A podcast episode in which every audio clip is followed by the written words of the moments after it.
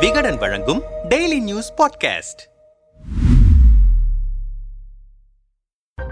தமிழ்நாட்டில் ஜல்லிக்கட்டு போட்டிகள் பாரம்பரியமாக நடத்தப்பட்டு வந்த நிலையில் இடையில் நீதிமன்ற உத்தரவால் தடை ஏற்பட்டது. இதை கண்டித்து பொதுமக்கள் பெரும் போராட்டங்களை முன்னெடுத்தனர். இதைத் தொடர்ந்து அப்போதைய தமிழக அரசு ஜல்லிக்கட்டு போட்டிகள் நடத்த சட்ட திருத்தம் கொண்டு வந்தது. இதன் காரணமாக தற்போது தமிழகம் எங்கும் ஜல்லிக்கட்டு போட்டிகள் நடத்தப்பட்டு வருகின்றன. இந்த நிலையில் ஜல்லிக்கட்டு போட்டிகளை அனுமதிக்கும் தமிழ்நாடு அரசின் சட்ட திருத்தத்தை ரத்து செய்ய கோரி விலங்கு நல வாரியம் பீட்டா உள்ளிட்ட அமைப்புகள் உச்சநீதிமன்றத்தில் வழக்கு தொடர்ந்தன. இந்த மனுக்களை விசாரித்து வந்த அரசியல் சாசன அமர்வு அனைத்து தரப்பு வாதங்களையும் பதிவு செய்து கொண்டது. பின்னர் இந்த மனுக்களின் மீதான தீர்ப்பை தேதி குறிப்பிடாமல் கடந்த ஆண்டு டிசம்பர் மாதம் ஒத்திவைத்தது. இந்த நிலையில் விலங்கு நல வாரியம் பீட்டா உள்ளிட்ட அமைப்புகள் தொடர்ந்த வழக்கின் தீர்ப்பை அரசியல் சாசன அமர்வு இன்று வழங்குவதாக அறிவித்தது. அதன்படி தற்போது தீர்வு வெளியாகியிருக்கிறது. உச்சநீதிமன்ற அரசியல் சாசன அமர்வு ஜல்லிக்கட்டு தொடர்பாக தமிழக அரசு சமர்ப்பித்திருக்கும் ஆவணங்கள் திருப்திகரமாக இருக்கிறது. ஜல்லிக்கட்டு தமிழ்நாட்டின் கலாச்சாரத்தோடு ஒருங்கிணைந்த ஒரு பகுதி என்பதை